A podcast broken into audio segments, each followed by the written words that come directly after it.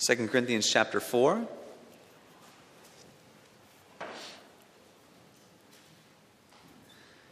And then our questions and answers are on page 24, the back of the blue hymnal. We'll read the answers together.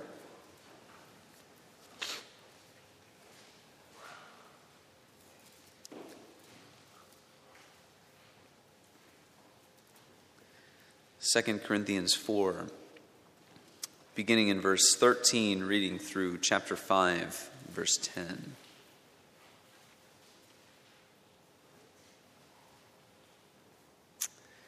Let's hear God's holy word as He gives it to us. It is written, I believed, therefore I have spoken. With that same spirit of faith, we also believe and therefore speak, because we know that the one who raised the Lord Jesus from the dead will also raise us with Jesus and present us with you in his presence. All this is for your benefit so that the grace that is reaching more and more people may cause thanksgiving to overflow to the glory of God. Therefore, we do not lose heart. Though outwardly we are wasting away, yet inwardly we are being renewed day by day. For our light and momentary troubles are achieving for us an eternal glory that far outweighs them all. So we fix our eyes not on what is seen, but on what is unseen. For what is seen is temporary, but what is unseen is eternal. Now we know that if the earthly tent we live in is destroyed, we have a building from God, an eternal house in heaven, not built by human hands. Meanwhile, we groan, longing to be clothed with our heavenly dwelling, because when we are clothed, we will not be found naked. For while we are in this tent, we groan and are burdened, because we do not wish to be unclothed, but to be clothed with our heavenly dwelling, so that what is mortal may be swallowed up by life. Now it is God who has made us for this very purpose and has given us the Spirit as a deposit, guaranteeing what is to come. Therefore, we are always confident and know that as long as we are at home in the body, we are away from the Lord. We live by faith, not by sight. We are confident, I say, and would prefer to be away from the body and at home with the Lord. So we make it our goal to please Him, whether we are at home in the body or away from it.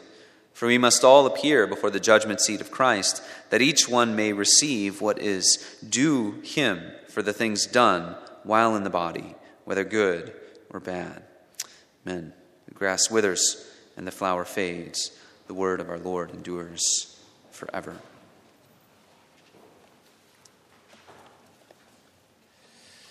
Then, page 24, Lord's Day 18. Let's read the answers together of these four questions thinking of the ascension of Christ. What do you mean by saying he ascended into heaven? That Christ, while his disciples watched, was lifted up from the earth into heaven and will be there for our good until he comes again to judge the living and the dead. But isn't Christ with us until the end of the world as he promised us? Christ is true man and true God. In his human nature, Christ is not now on earth, but in his divinity, majesty, grace, and spirit, he is not absent from us for a moment. If his humanity is not present wherever his divinity is, then aren't the two natures of Christ separated from each other? Certainly not since divinity is not limited and is present everywhere. It is evident that Christ's divinity is surely beyond the bounds of the humanity he has taken on, but at the same time, his divinity is, is in and remains personally united to his humanity. And then the main question we'll be considering tonight How does Christ's ascension into heaven benefit us? First, he pleads our cause in heaven, in the presence of his Father. Second, we have our own flesh in heaven, a guarantee that Christ, our head, will take us, his members to himself in heaven. Third, he sends his Spirit to us on earth as a further guarantee. By the Spirit's power, we make the goal of our lives not earthly things, but the things above, where Christ is, sitting at God's right hand.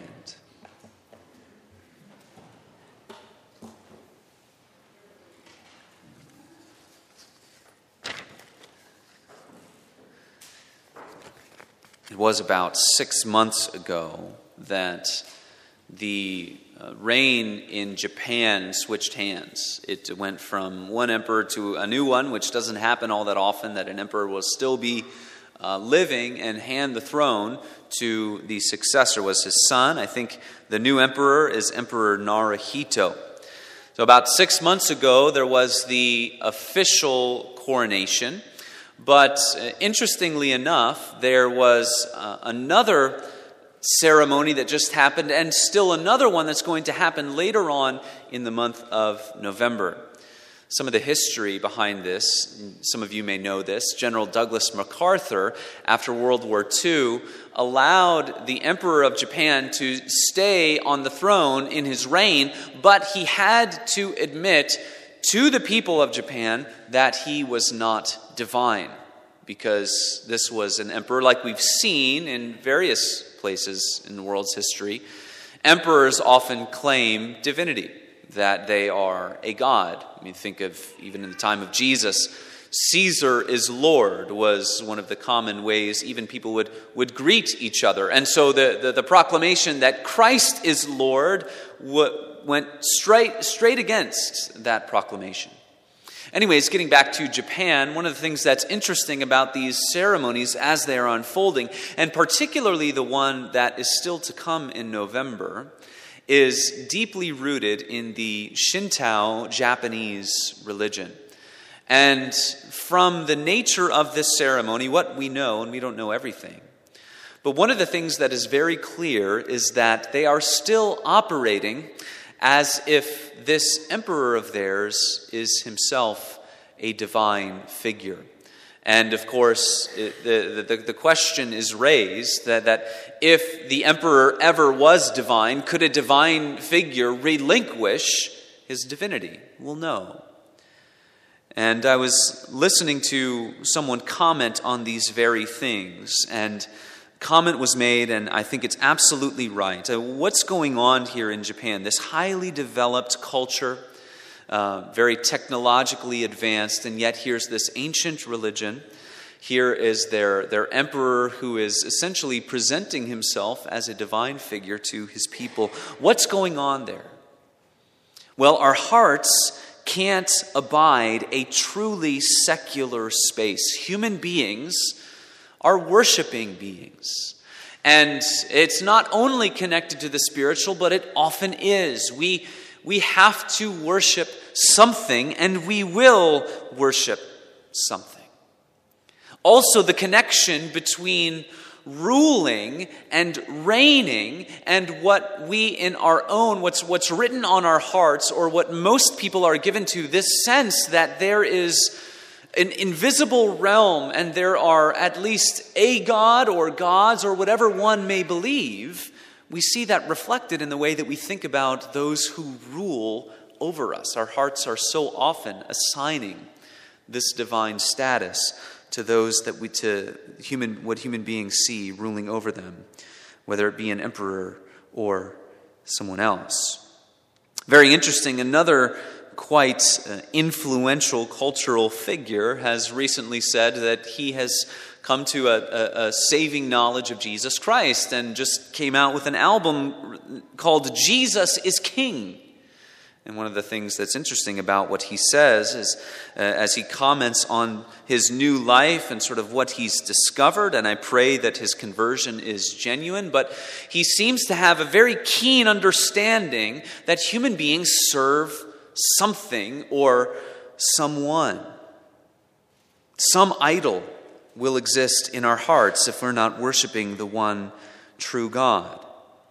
So something is reigning over us. No matter what we want to admit, no matter what we may say, there is something that is ruling over us. And it is the call upon us to make sure that it is Jesus Christ and his reign that is most present and most real in our lives.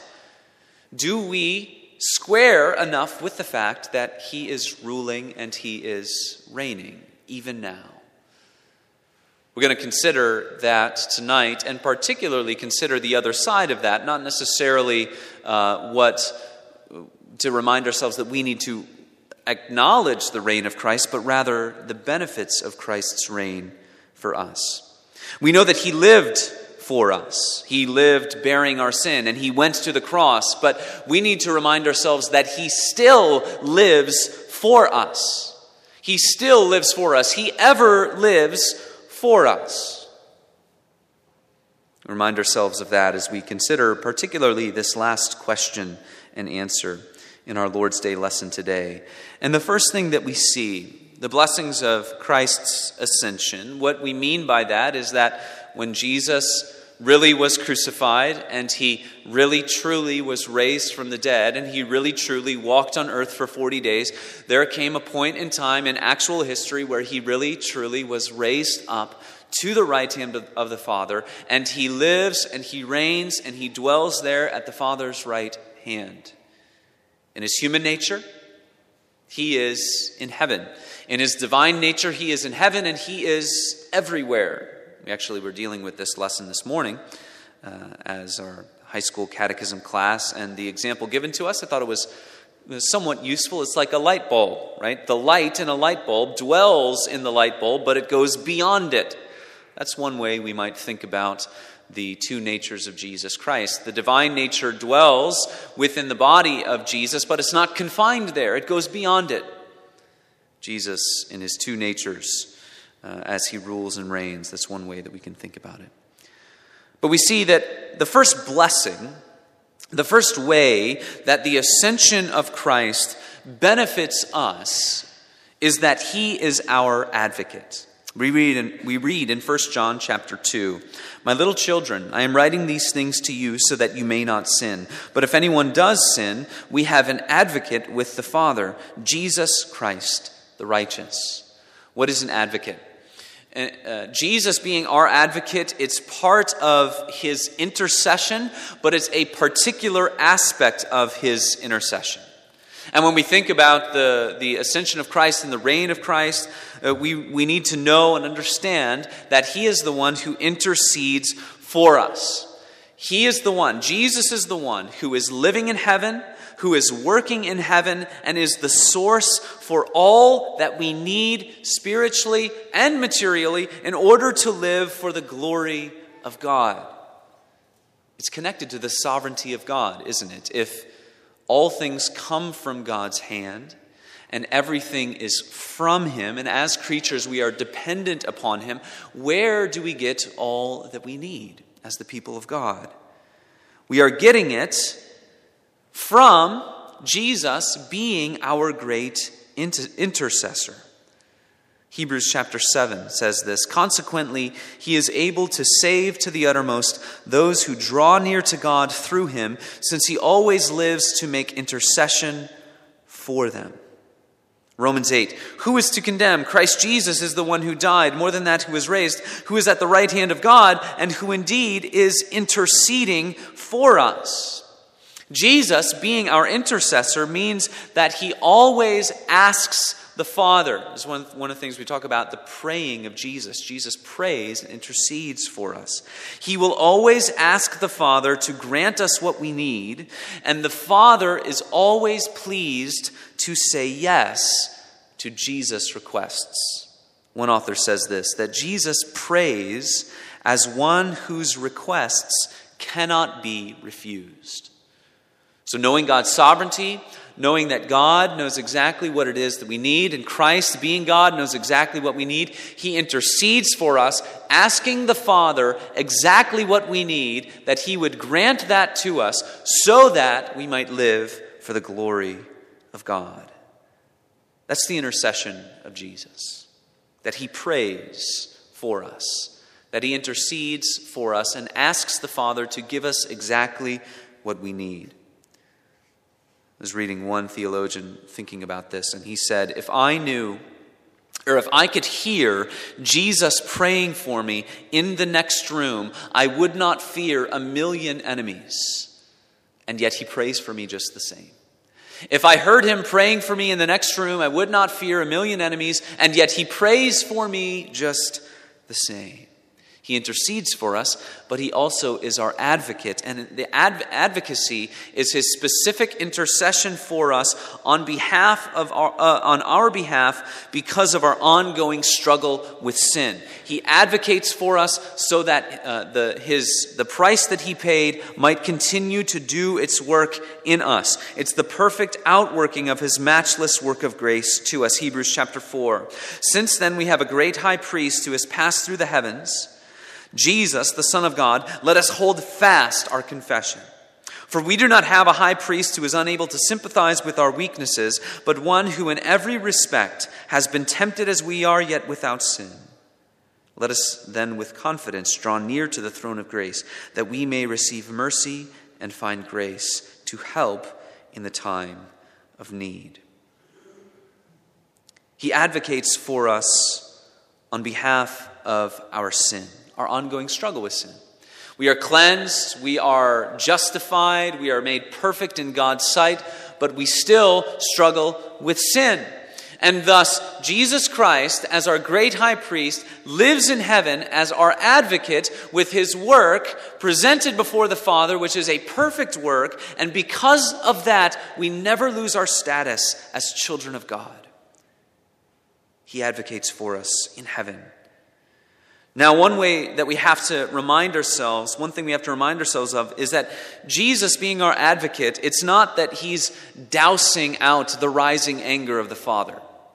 It's not, it's not as if you sin, the Father's wrath is kindled, and Jesus sort of comes on the scene, maybe takes him into the corner and calms him down. That's not what's going on. When we sin, God the Father does not well up in rage and wrath.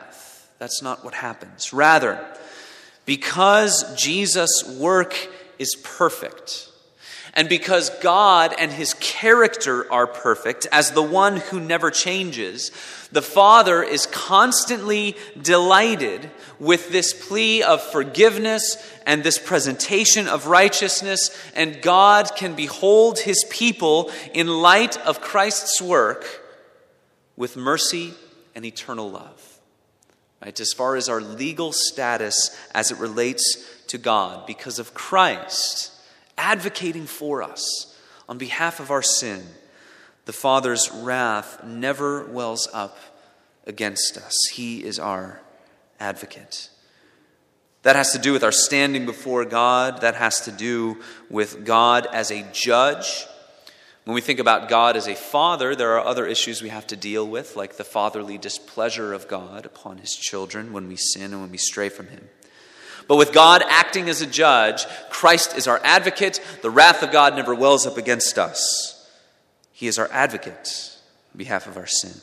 A couple of applications that we can take from this first point.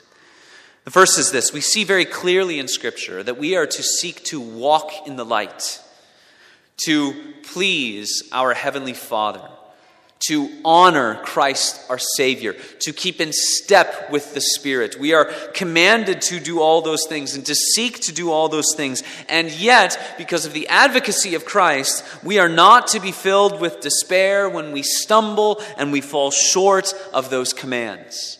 We are to be filled with confidence that looks outside of ourselves, that looks to Jesus Christ, our great high priest, has all of our confidence in him, and we know that even if we've brought the displeasure of the Father upon ourselves, that God as judge will never be filled with wrath upon us. So, because of that, we are to be filled with confidence as we approach our God in prayer.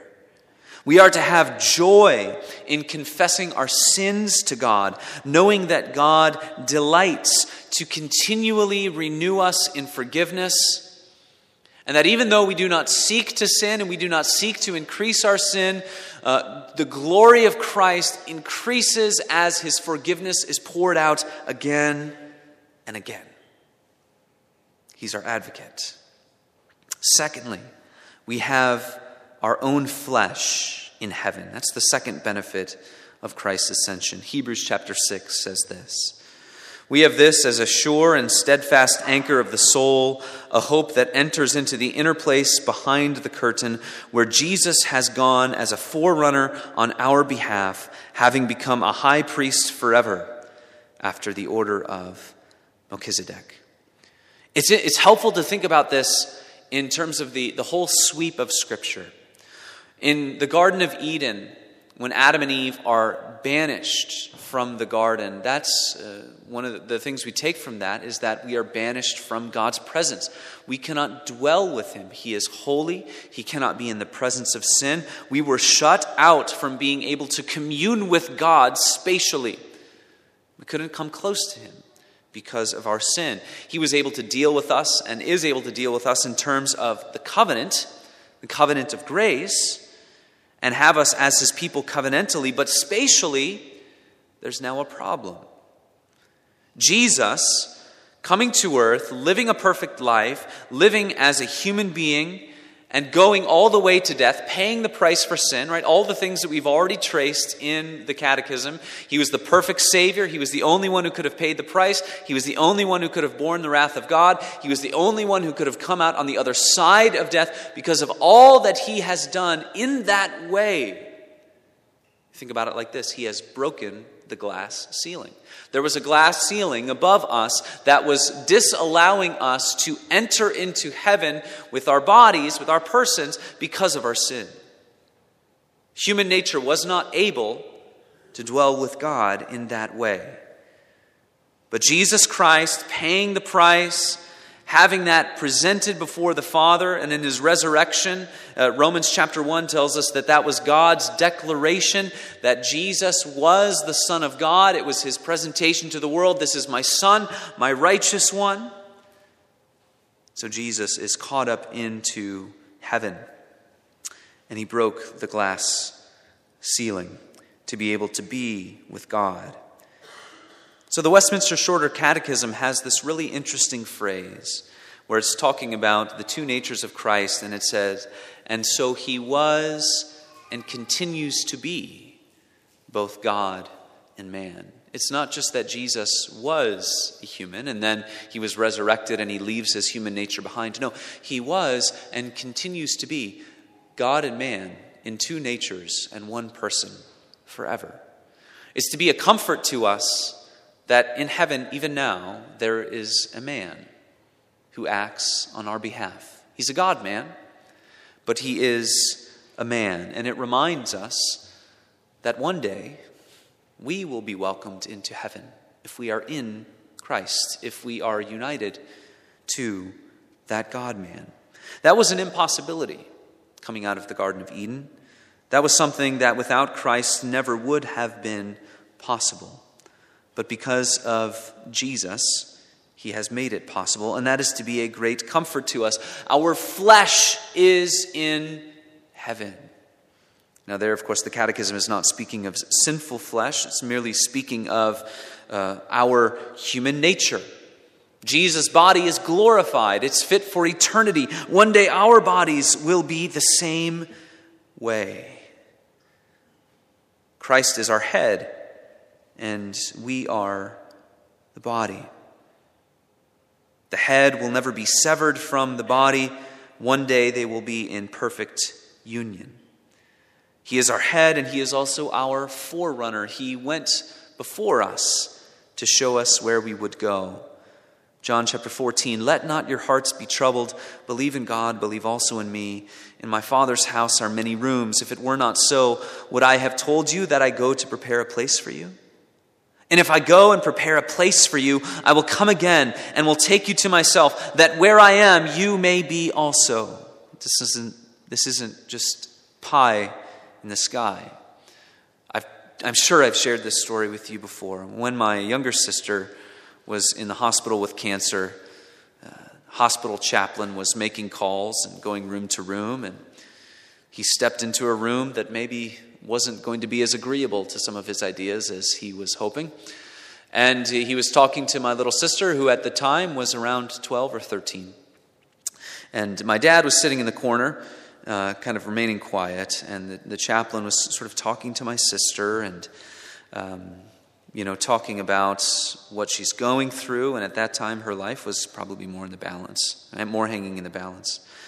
And my sister said, I have the comfort of heaven, that heaven is a place, and that my Savior can bring me to that place. And the chaplain said something to the effect of, Well, you know, some people believe that, and some people believe that heaven is really more just kind of a state of mind. And uh, my sister said, But Jesus said that I go to prepare a place for you. And he said that it was a place. And so if Jesus says it was a place, then how can it just be state of mind? And perhaps the pastor that was sitting quietly in the corner gave a little smile as this hospital chaplain was stumped. He goes to prepare a place for us, and he is in a place now. We will go to a place when we die, a place that our Lord has prepared. He broke the glass ceiling.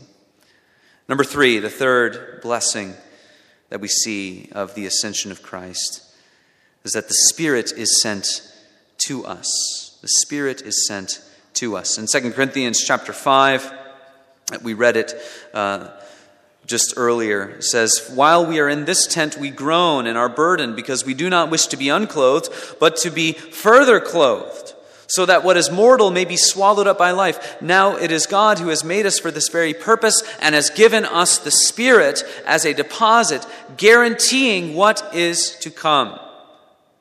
Therefore, we are always confident. Jesus Christ uh, ascends, and as he told his apostles before he left, it, I am going. It's better that I go because what I am about to give you is another helper and this helper will make me present to you at all times. So that it won't just be me wandering through the earth with my human nature, it will be me always with each and every one of you through the Spirit. Jesus ascended into heaven and he presents his work, and because his work was so perfect, he receives from the Father this blessing of the Spirit anew. Psalm 45 is fulfilled when Christ ascended into heaven. It says this Your throne, O God, is forever and ever. The scepter of your kingdom is a scepter of righteousness. You have loved righteousness and hated wickedness. Therefore, God, your God, has anointed you with the oil of gladness beyond your companions. Jesus went up into heaven. He presents his work to the Father. The Father endows him with the Spirit, and it's like it washes over Jesus, just like the oil of gladness, so that it runs off of him and to all of his people. So in Acts chapter 2, we read, Being therefore exalted at the right hand of God, and having received from the Father the promise of the Holy Spirit, he has poured out this that you yourselves are seeing and hearing. He pours out the Spirit. And that Spirit acts as a guarantee, but that Spirit also, the Holy Spirit, is also given to us so that we might receive mercy and grace at the time, at our time of need. Hebrews chapter 4, as we read earlier. We have this great high priest who has gone through the heavens Therefore, let us hold fast our confession. How do we hold fast our confession? How do we hold fast unto Jesus Christ? How do we not get uh, uh, swayed into error? How do we not leave the truth of the gospel? It's by the power of the Spirit.